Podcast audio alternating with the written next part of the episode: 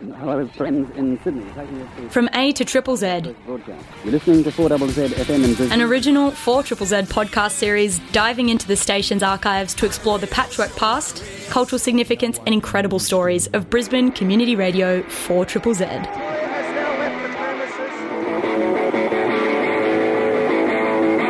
I'm Kristen Black, and in November I had the privilege of interviewing Billy Bragg for the 4ZZZ 45th birthday podcast series From A to Triple Z.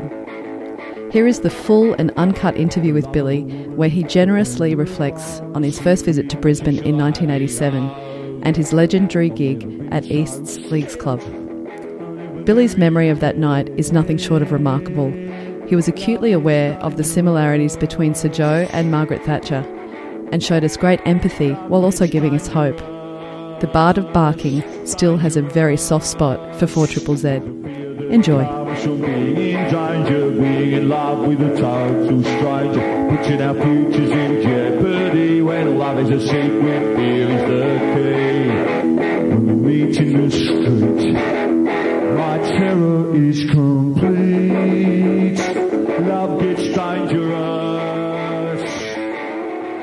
Billy, um, wonderful to have you along as part of our 4 Triple Z 45th birthday podcast series. Um, I just want to start off tonight, Billy, or today for, for you. Um, how are you bearing in mind Great Britain's just gone into another lockdown and uh, the US is um, having probably one of the craziest weeks in its history? Yeah, it's a kind of uh, it's a very very strange time. This whole year has been a very very strange year. Yes, we're going into our second lockdown. Obviously, it's not the same as the first lockdown. The first lockdown was a bit kind of like everything just literally stopped. I think everybody was like, "Oh, okay, how do we do this?" But now we're all so used to it. It's not a huge difference. I mean, um, I, you know, I live out on the coast, so we're quite a long way away from any cities and you know i only go into town once a week to do the shopping and then i'm very careful you know I wear my mask i, I use my hand sanitizer. So in that sense it, it won't be a huge change. Obviously there's no theaters open cinemas aren't open anymore um, there's no gigs. So uh, yeah I, I just have to bear in mind now that i when i go into town i won't be able to there's some things i won't be able to do. Uh, i should have got my a new battery for my wristwatch last week when I was in town. I forgot to do that, and of course now it's closed again for a month. But having said that, I think most of us will will manage a bit better this time. Although it's going to be very tough for those people, particularly in the um, hospitality uh, uh, uh, industry, who just getting started again and are having to close down again. So, whereas those of us who are in the uh, music industry, I've no idea when we're coming back. I've absolutely no idea very tough for the music industry, and we felt that here in Australia. Yeah, um, we've had um, Melbourne shut down for a very long time, just coming back now, and um, live music just coming back. And um, I'd love to talk to you a little bit later on about your um, uh, your shows that we've got um, hopefully going ahead in February here in Brisbane. But um, also, Billy, just want to um, just let you know um, uh, what I'm hoping to sort of cover tonight with you, if that's okay. Uh, I'd like to ask you about um, your memories of your of your show in Brisbane in 1987, which is 33 years ago. Um, hard to believe. I was there as a young person and remember it fondly. Um, I'd like to also talk to you about the connection that was made between yourself and 4 Triple Z right back then, which continued, which was wonderful. And um, also want to sort of uh, set the scene with what was taking place in the world in 1987, like that backdrop, um, and the politics that uh, we were going through here in Queensland at the time, which you were able to um, understand and uh, communicate that understanding so well to us that night. So, um, where do you want to start then, Chris? There's a lot of stuff to cover there. Yeah. Where do you want to start? I'd like to start in 1987. Uh, mm-hmm. You're 29 years old. Um, it's your first visit to Australia following the release of Talking to the Taxman about poetry. And that tour had five dates, starting in Brisbane. Uh, you went to Sydney, you went to Melbourne.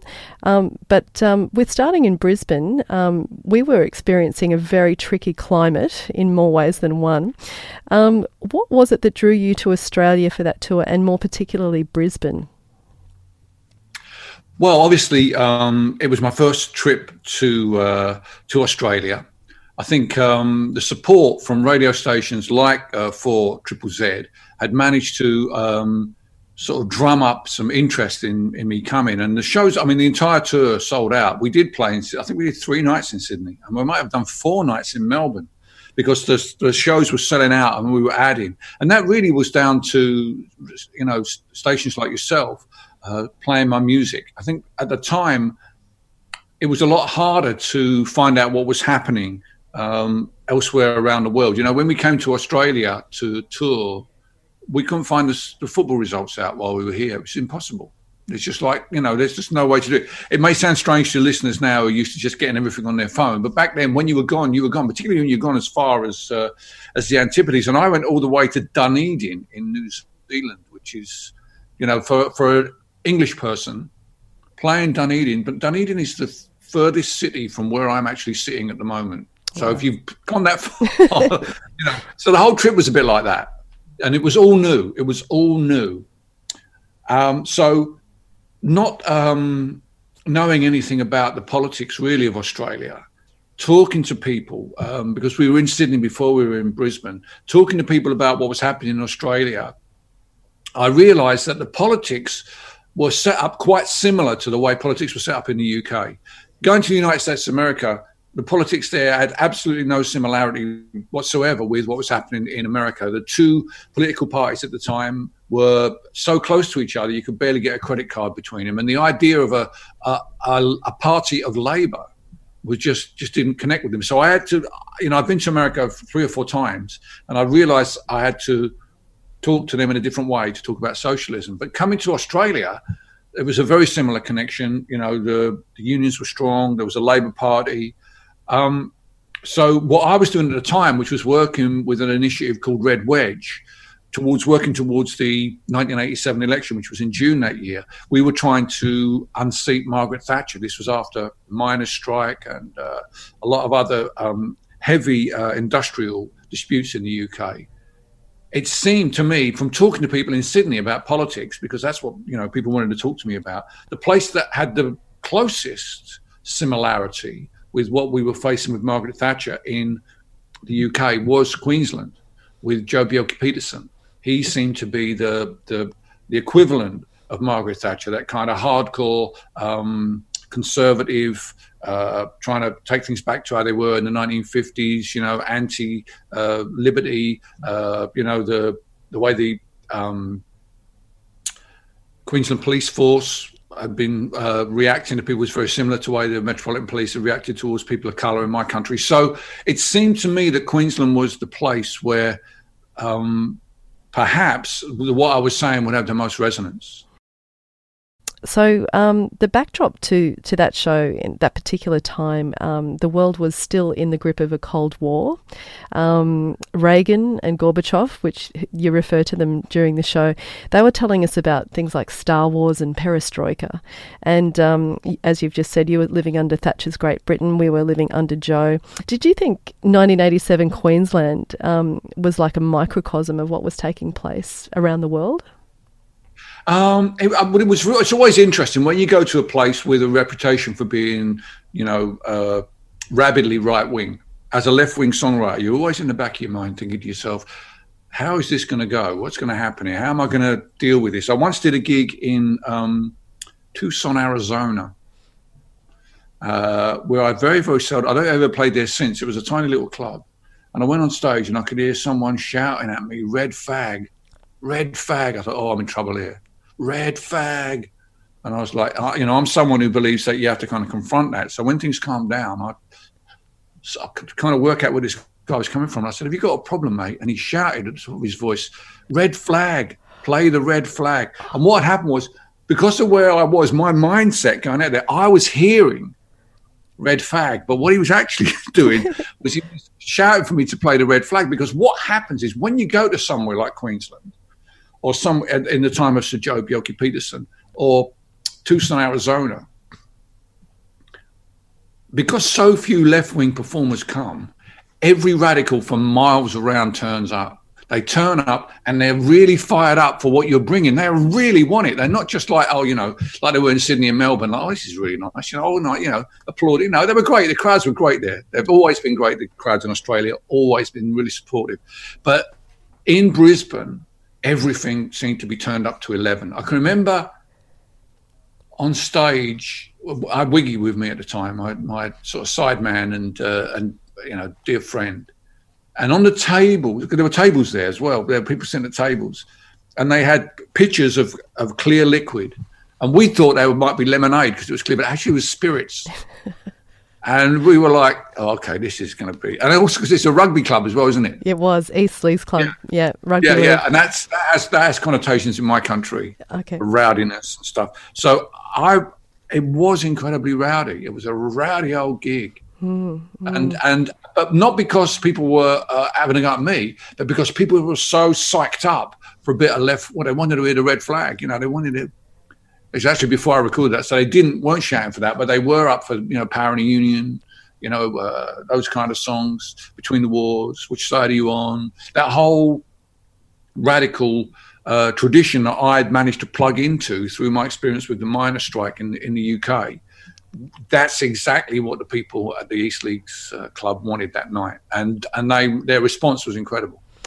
It, I remember the energy vividly. Um, it was one of my first concerts. I was not even really technically old enough to be there that night, but I was up the back, standing on a table. It, that table collapsed, but um, I was st- able. To I was able to get a great view of you on that very high stage um, at at Easts.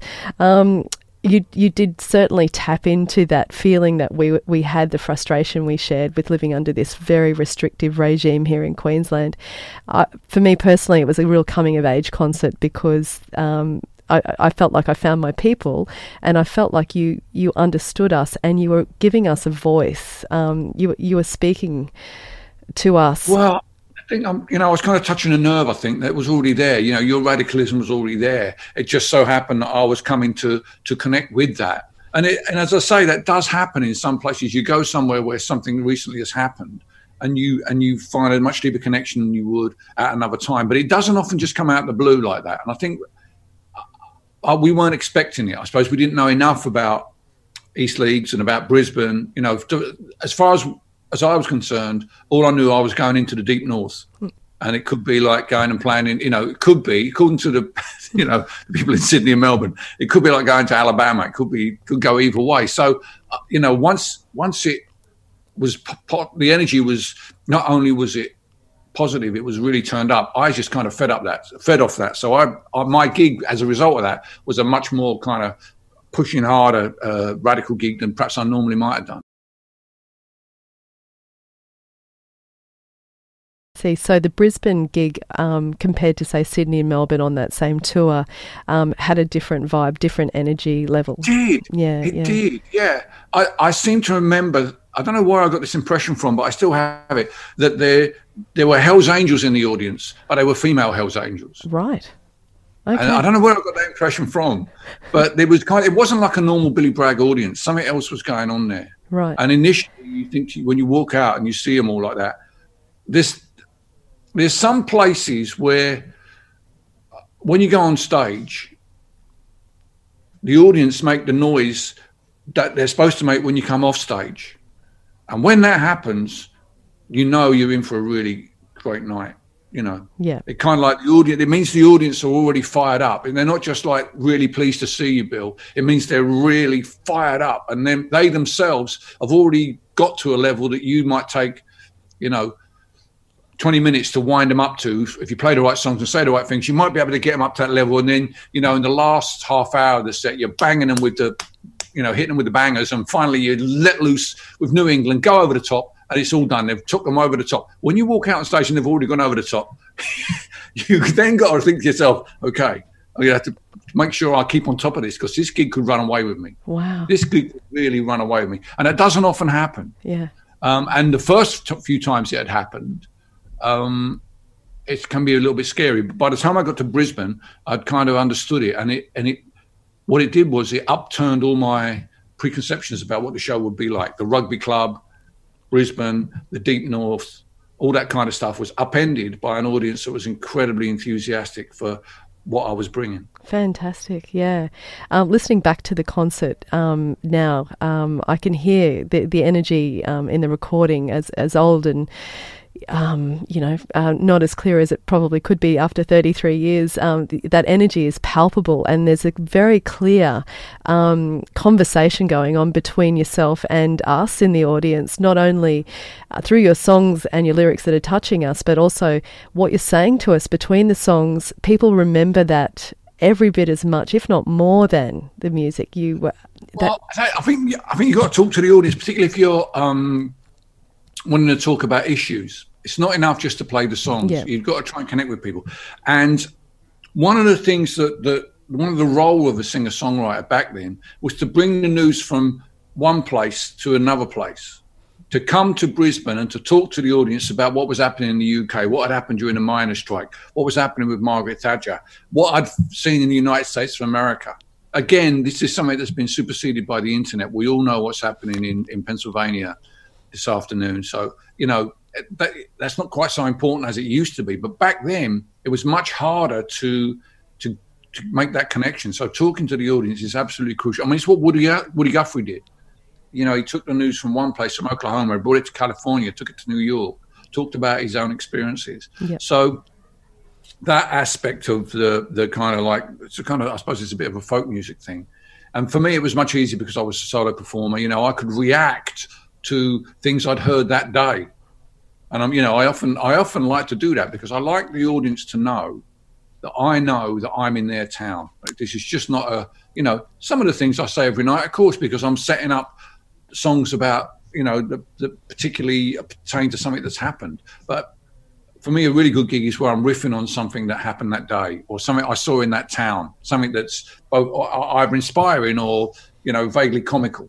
I will go off on one like that. You know, I listen back to some of my tapes and I'm talking about something that I don't even know what it actually is anymore, but I'm laughing and the audience are all laughing, which is a great sign because I've obviously found there, because if you can make people smile, uh, if you make people laugh, when the politics comes, it comes like an arm around a shoulder rather than a punch in the gut. And I think that's that's always been my mo is to draw people in, to entertain people, and then to give them the politics rather than you know hitting them all the time with the politics. I don't think that works. I've seen bands do that. I don't think it works so well. Sure. Well, you do that so beautifully. A few songs in, um, you've come from Sydney, and you tell us a story about walking around Sydney, and you spot a Volkswagen Beetle parked on the side of the road with a Joh for PM sticker on it. Uh, do you remember this story? No, I don't. I'm sorry. A while ago. Well, you, you're only a couple of songs in to the gig, and um, this was the moment I felt that the the concert just erupted and it stayed at that level for the rest of the night. You you say you were walking around Paddington in Sydney with a few friends and you spot this Volkswagen Beetle with this Joh for PM sticker and you say Fortunately, it was a Volkswagen Beetle and the crowd erupts and we're not sure why it's fortunate and you say it's fortunate because it only took 3 of us to turn the fucker over. yeah, that is the sort of thing I would say. Yeah. I, I mean, you know, it's sort of like that's what you want to do. You want to make that connection with people. It's absolutely crucial.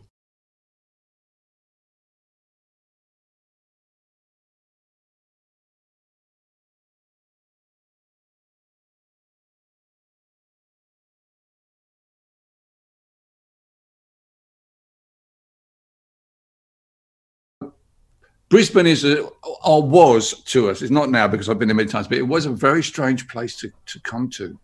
When we got, I think we, we might have got in the night before, maybe. We went to the hotel. We were staying down by the Botanic Gardens in a hotel opposite the Botanic Gardens, and uh, there was it was nighttime. There was something in the trees across the road from the hotel, like monkeys or something, climbing around in the trees. We were like, what the hell is that? We went over to see. It was great big bats. It was bats as, as big as me flying. I mean, and they were flying around the lampposts like a you know a moth might do, Yeah. but catching catching insects. Oh, that blew our minds. Yeah. absolutely blew our minds. Yeah, So big- big Brisbane was a, you know, we had nothing prepared us for that. no.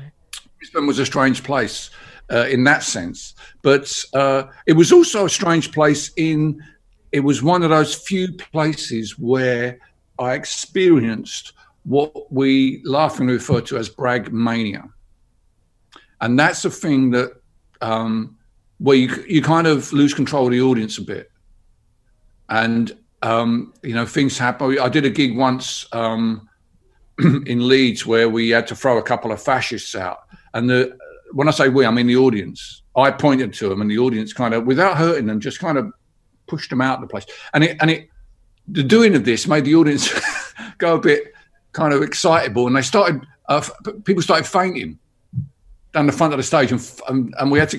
It was very strange. It was like being in the Beatles. Wow. But what happened in in um, Brisbane was when we got back to the hotel, there were kids hiding in the bushes when we got back with the bus. And we got off the bus, all these kids ran out of the bushes and, and mobbed me. And we ended up, one of these kids' parents had a kind of uh, an arcade, you know, we could play pinball machines. And we went to this arcade and they opened it up for us. We went in this arcade and played pinball machines till three o'clock in the morning. Someone got some beer in, all these kids were there from the gig. And it was, that doesn't happen everywhere, you know. I'd that, never heard that, that story. Yeah, yeah. And you go away and you think, okay, that's Brisbane. Yeah. You remember every time you come back, you remember that. You remember the the you know the the energy of the people that they were so pleased to see you that they went. I mean, people are always pleased to see you when you come to town. They bought a ticket.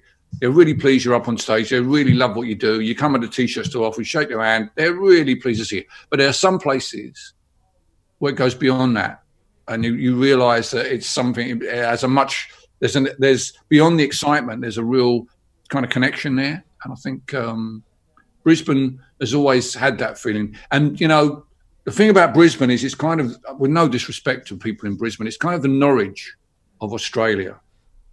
And it could easily suffer from Norwich syndrome. And what Norwich syndrome is, Norwich is a city in the UK. It's a lovely city. It's a cathedral city. It's a university city, but it's it's kind of right on the edge of East Anglia. It's not in between anywhere. You don't go there on the way to somewhere. So you go to often. If you're going to go there, you're going to have to want to go there. You, you. So consequently, not many people go there because it's like you can forget it's there. Yeah. You know, because it's easy to do in Australia because all the, you know, the the main cities are, are sort of you know closer together. And, and but for me, Brisbane's always been an absolute uh, must must visit city because in part of that energy uh, that I first experienced there. But also the people in Brisbane have always really been great. You know, I've made some, got some good friends up there, and you know, I think you've you've got to make the effort to to get to people and not expect them to in a country the size of Australia, not expect people to have to fly all the way down to to see you. Yeah, Brisbane used to um, miss out on a fair few um, tours. Um, a lot of people. That's it. That's it. Norwich. That's Norwich syndrome. Right, you know, it's shameful. Yeah. I'm always on the. You know, I could can't imagine doing a, a an Australian tour without playing Brisbane.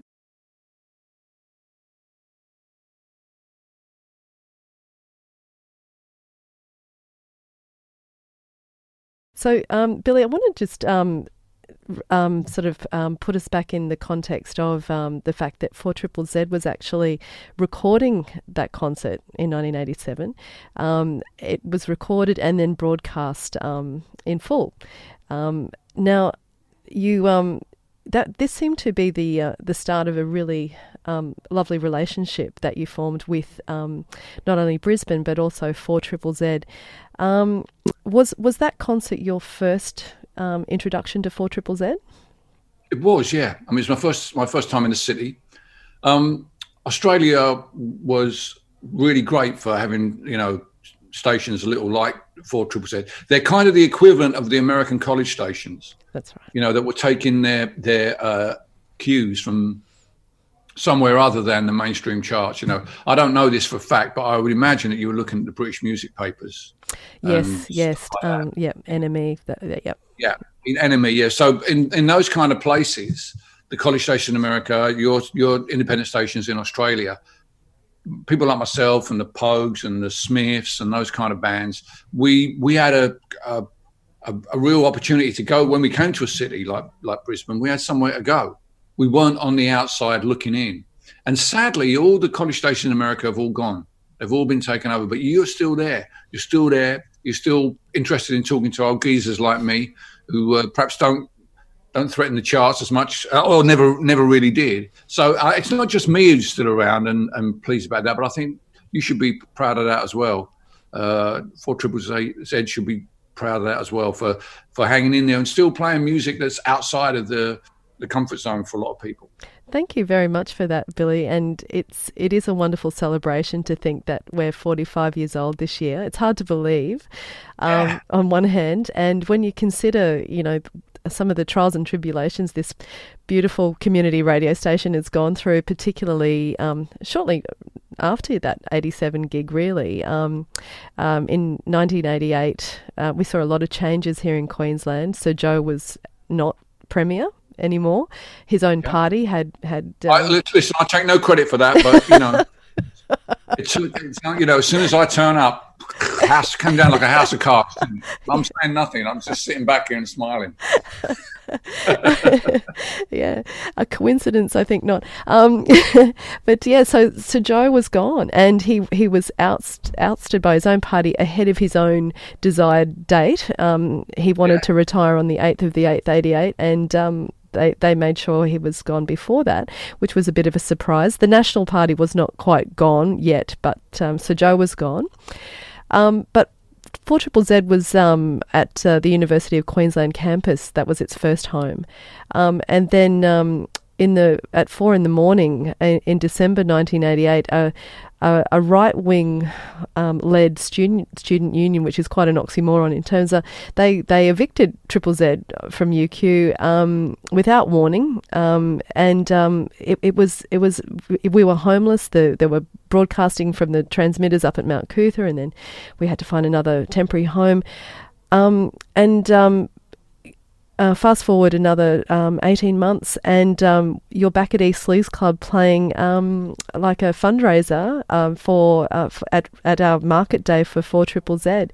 So your support for the station in all of its um, highs and lows was was really evident. So thank you for uh, for coming not at all. back.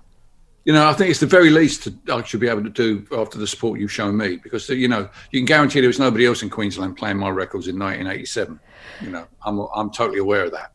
So you know, you're you're responsible for what putting Queens uh, putting Brisbane on the map for me, um, and to be able to come back still and see you, it's kind of you know we've we've been through a lot together, and we're still here. We we have, and it's it's it's that was the start of a beautiful friendship. Um, and um, I understood that you were a, a musician subscriber to our station, an international. I was indeed. that which was yeah, that's really special for us as well. So thank you for for all your support um, of Triple Z over the years, and, and particularly in our trickiest hours um, in the late Well, nineteen Thank you, thank you, thank you for your support for me. You know, because that's the nice thing to be able to come back, come back to the city, and, and find you still there and and hang out uh, uh, as well. It's uh, it's it's encouraging. You know, it's encouraging. So much has disappeared from the the way the music industry used to run, the way the live industry ran. The venues are gone. Is the East League still there?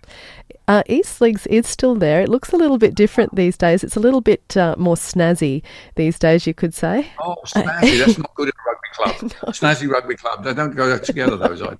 That's right. I had a look at their website today, um, and it, it looks very different to to the way it did in the late And they're 1980s. still selling jugs of spirits. Yeah, I bet. I bet they are too. No, you you actually refer to Easts um, throughout the set as a as a strange shaped rugby club, and and that's my memory of it as well. It it was a bizarre shape of a rugby club. It was And kind it of had a high stage, didn't it? At a quite a high stage. uh, it had a very high stage, um, and that might It ex- always makes you nervous. The, the, high stage is kind of the equivalent of chicken wire across the front of the oh stage. oh right Like, Blues I had to Brothers. climbing up and grabbing oldie and stuff like that. It's always a worry when you come in a place like that. I can understand. I do remember people at different gigs there. I saw Sonic Youth there maybe two years later, and um, there were there was a lot of stage diving. So I hope those people made it through those nights. Yeah, but it was a strange shaped venue and um, very high stage. Hence the the table surfing that I was doing that particular night. Um, but um, just if it's okay, Billy, I'd like to talk about uh, a couple of the. The songs that you played in your Sure. you, you played 23 songs that night actually um, Well, and when that, that happens, when the audience take control of the gig, you know, that's it's because normally my set will be about 18 or 19. A similar thing happened to me in uh, Adelaide last time I was in Australia. I had a night off uh, before going to Perth, and I was hoping to uh, take a ride on the Ghan up the middle of Australia. I've always wanted to do that, but they added an extra show in Melbourne. And It kind of balls it all up for me. So I had this day between Melbourne and Perth. So they put me on in, in Adelaide.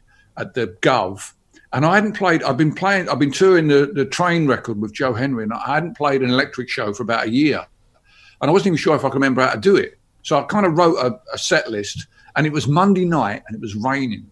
I thought this could go really wrong. This, if I'm not careful here, it's going to have to really concentrate. But it, unbeknownst to me, it was the Monday night before Anzac Day. So the next day was a day off. So it was like a Saturday night. Everybody was up for it. And at some point, I started playing songs from Brewing Up. And then I played the entire, as much as I could remember of Brewing Up, as long as the audience could remember the first line of a song. And I ended up playing like 25 songs. And it was great fun. I don't know, though. I did say to the audience at some point, I don't know if I'm indulging you or you're indulging me. I don't know really what's going on here. But those kind of gigs, when you you take the set list, throw it out, and just go with the mood, that that's always a good sign. You know, Absolutely. that's always a good. So that was in your that's your bash.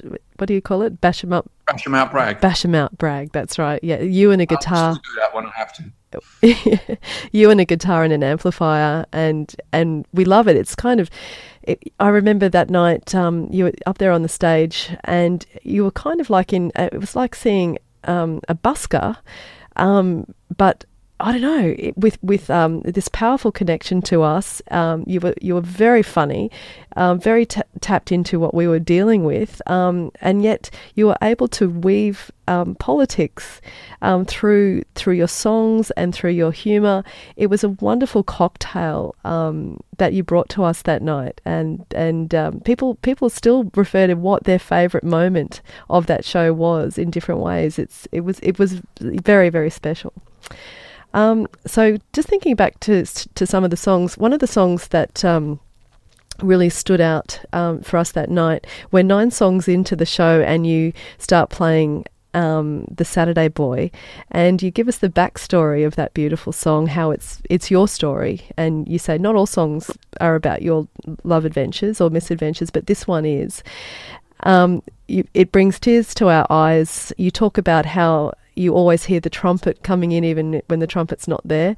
Um, and what I've um, found through talking to young men who were at that show, uh, Jeff Wilson included, um, is that it um, it it That young man, that particular young man, of all the young men in Queensland, you should talk to him. How how scary. My regards. I will. I will. I found out he used to catch my bus when I was twelve through our, our talking. It's b- bizarre. Um, but anyway, um, a lot of these young men who are now, you know, in their fifties, um, say that your songs, uh, such as the Saturday Boy, gave them the courage to not only pick up a guitar and sing, but also to express their feelings um, when they were in relationships. Is it was like you gave them permission to suddenly, you know, be a young man and talk yeah, about well, we all, feelings. we all need a bit of that. Everybody needs a bit of that. You know, it's hard. It's hard. Uh, you know, coming to terms with adulthood. Um, you know, it's a challenge for everybody, and and there aren't many, you know, handbooks about exactly how to do that. So if you can give someone, offer someone some reference points, not not not direct lessons, but reference points, reflections on your own experience, you're kind of helping them to to you know map out their own path through that minefield of of growing up and dealing with relationships with with people, um, you know, intimate relationships. And I think that's that's what music did for me. It kind of gave me a a, a, a means of of you know comparing my experiences in relationships with somebody else's. All right, I was I was comparing mine with Smokey Robinson's, but you know, it it helps in that sense. You know, you, there was no way you couldn't Google it in those days. You had to rely on any information you could get. And one of the things that um, I was doing was, you know, when, it came to the politics, I was rough and tough. But when it came to love songs, I was a much more vulnerable person because that's that's who I was, and that's reflected in the songs. And I think that vulnerability is not a bad thing. It's a kind of anti anti macho thing. It's based on um, it's based on embar- in, um, embracing your insecurities rather than trying to cover them up by being uh, macho, you know, and and accepting that's part of who you are. And it's not it's not such a bad thing, you know. Most of us are like that. There's very few, um, you know, love gods out there. Most of us are making it up as we go along.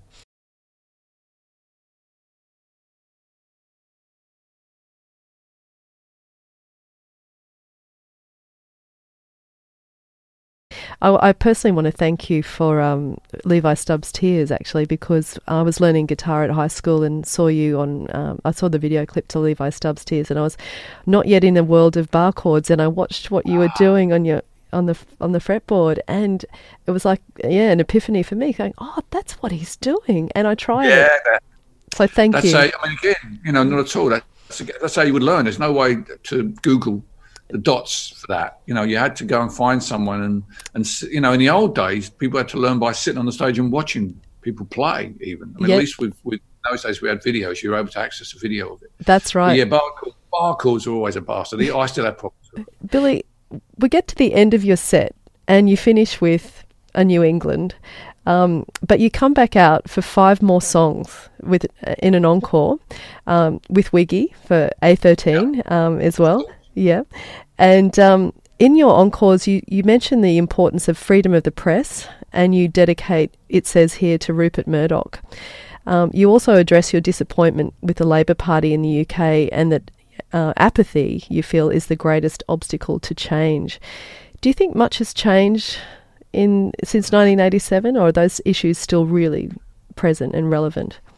Well, I think they are. I think they they're perhaps more relevant now because it, it's possible for you to um, get your information from one political source. You know, you might you might listen to four or five uh, different sources, but they, they you tend to tune into something that you that that uh, underscores all your beliefs rather than challenges them. Um, and that's what we that's what we really need. And with regard to the um, apathy, yeah, I think that although I, I think I've come to understand over the years that the real enemy of all of us who want to make the world a better place actually cynicism. Uh, and our own cynicism as well, not the cynicism of Rupert Murdoch and his newspapers, but the cynicism, the cynicism of those of us who want to make the world a better place.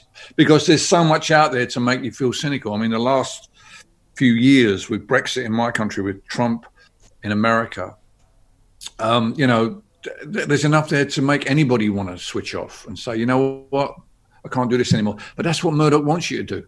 Murdoch wants you to say, oh, I can't, I can't be dealing with this anymore.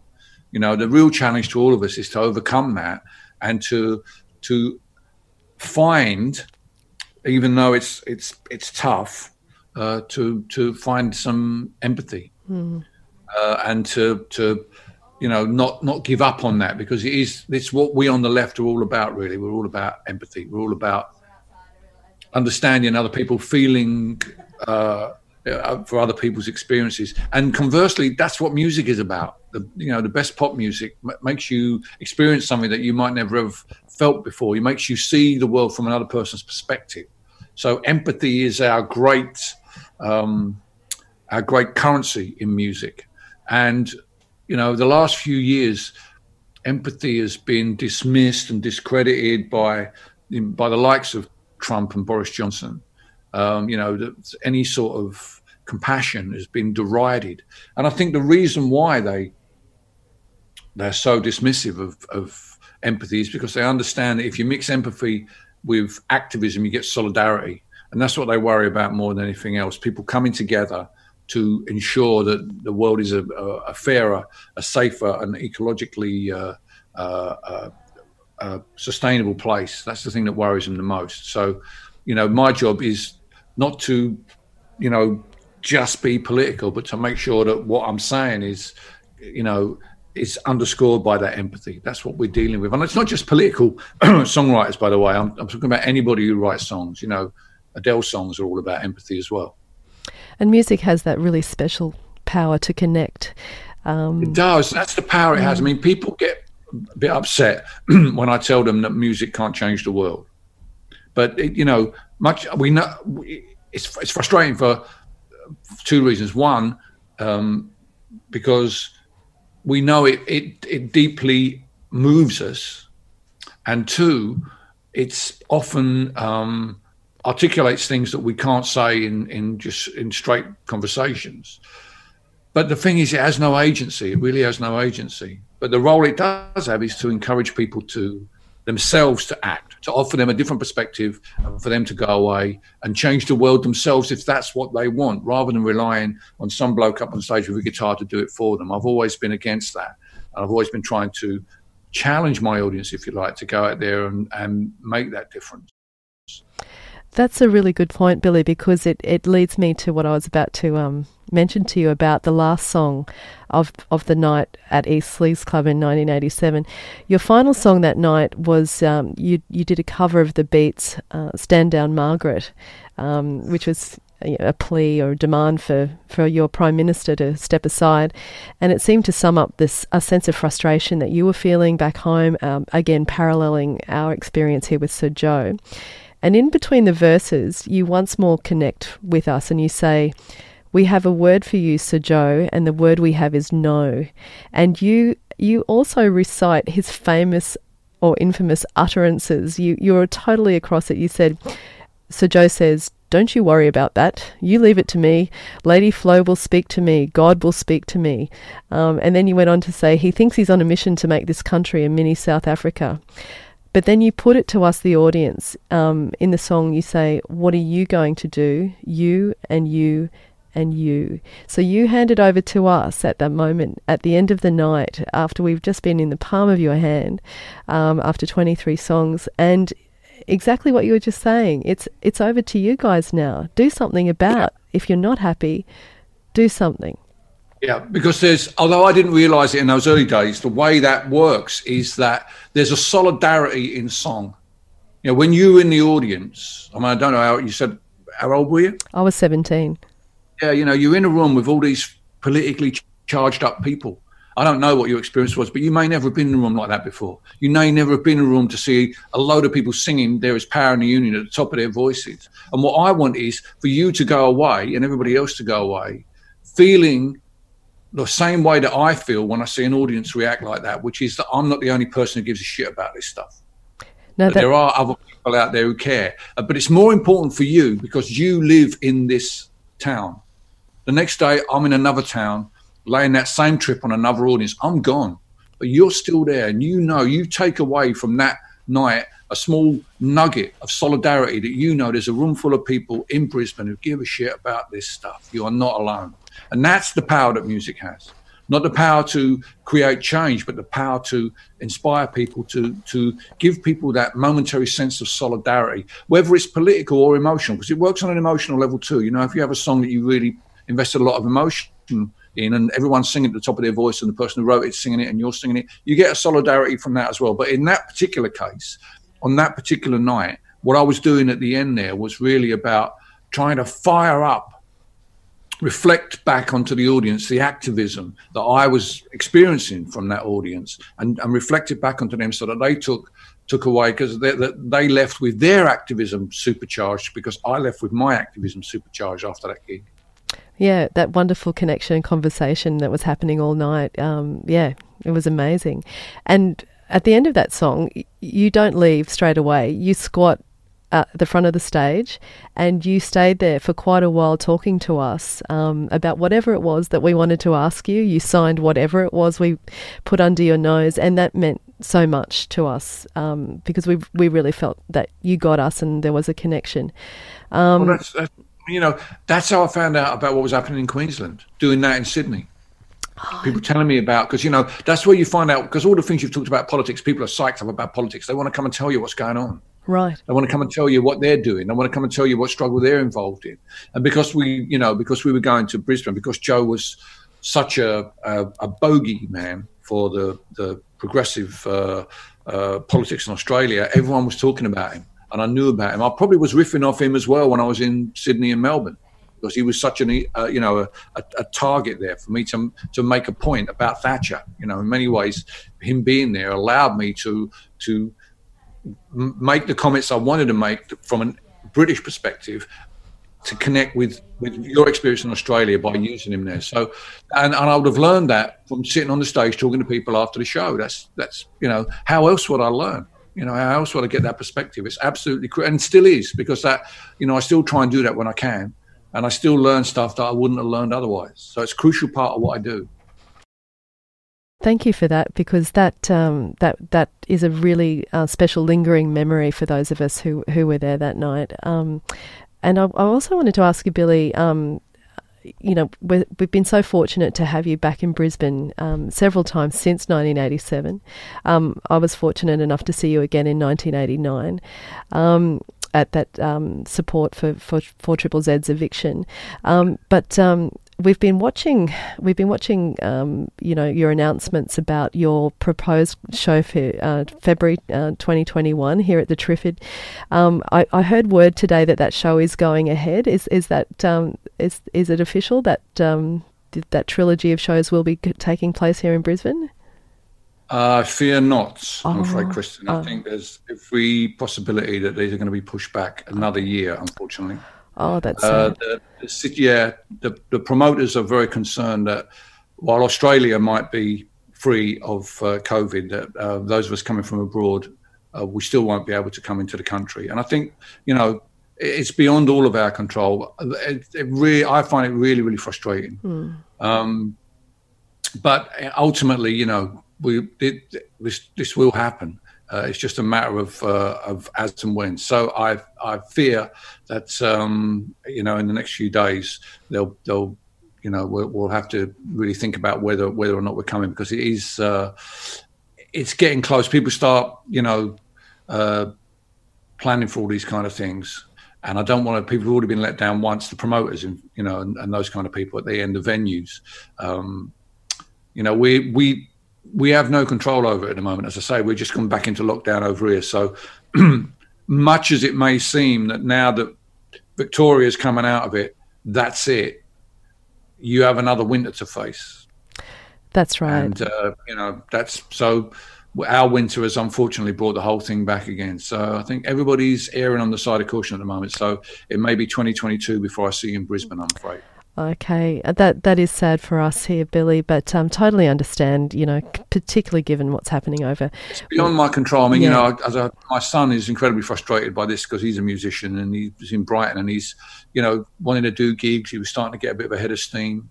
And I'm saying to him, son, look, if it was just you that couldn't do gigs and everything else was carrying on, then then you could, you know, you could feel hard done by. But this is everybody. This is happening to everybody. There's nothing in, you know, in our control that we can do to to change that. And I want these gigs to be everybody together and get that fabulous feeling we get when we come together, that moment we share in the dark again. And I feel confident that people will will come back to gigs when this is over because we need that. We need that communion that we get from a gig. But it's got to be safe. Exactly. Everyone's got to be confident that they can come in and, and enjoy themselves and sing at the top of their voices and not um, get ill themselves or make anybody else ill. So Yeah. I think we're just going to have to, unfortunately, like so much this year, frustratingly, we're going to have to be patient about this.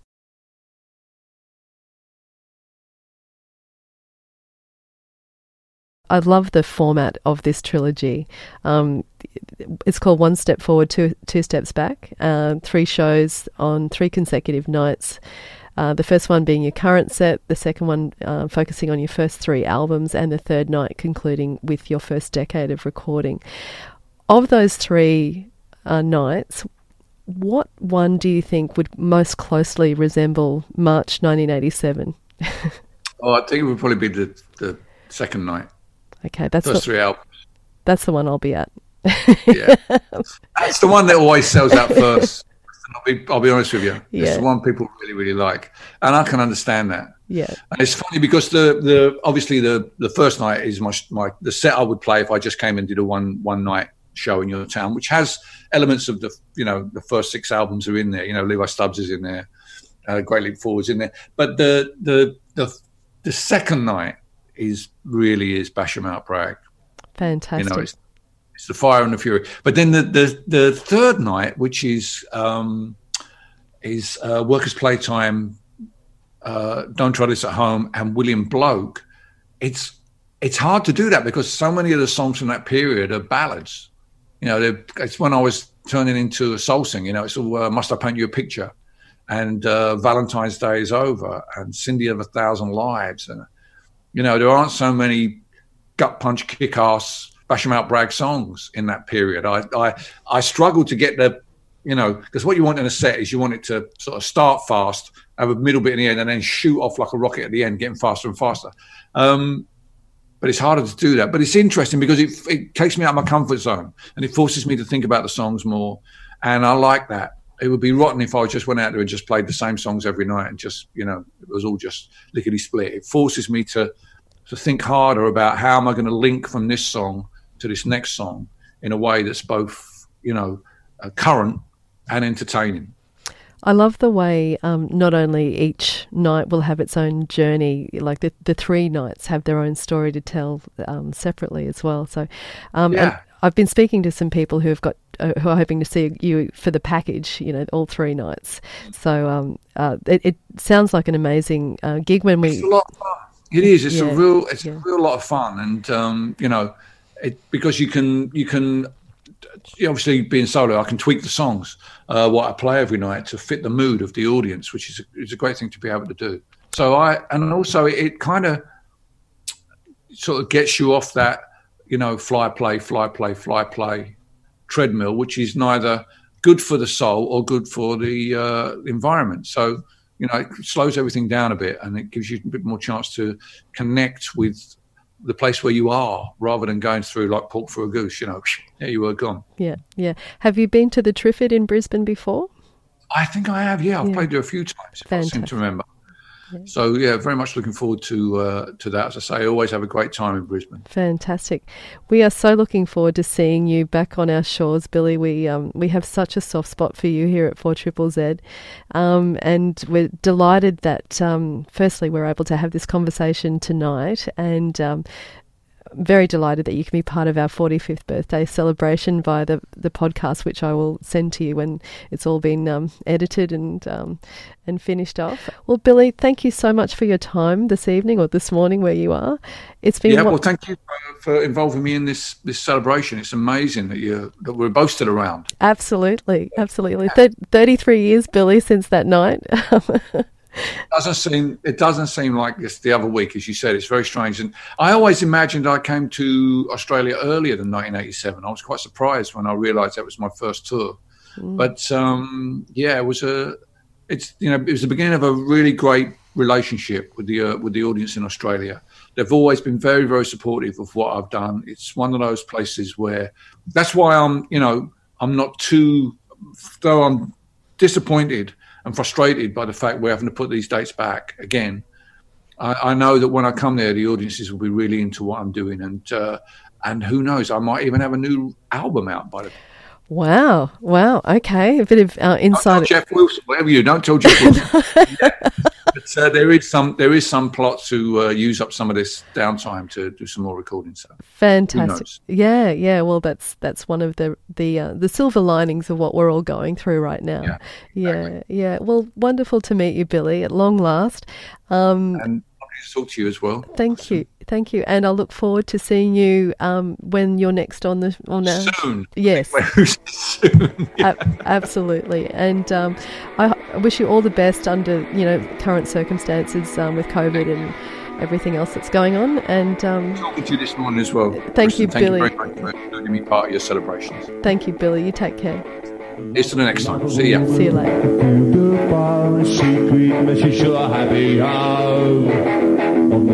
Been so scared. I never knew you cared. Love gets dangerous. Love gets dangerous. Dangerous. There's a fear that comes from being in danger, being in love with a total stranger, putting our futures in jeopardy when love is a secret, fear in the street, my terror is complete.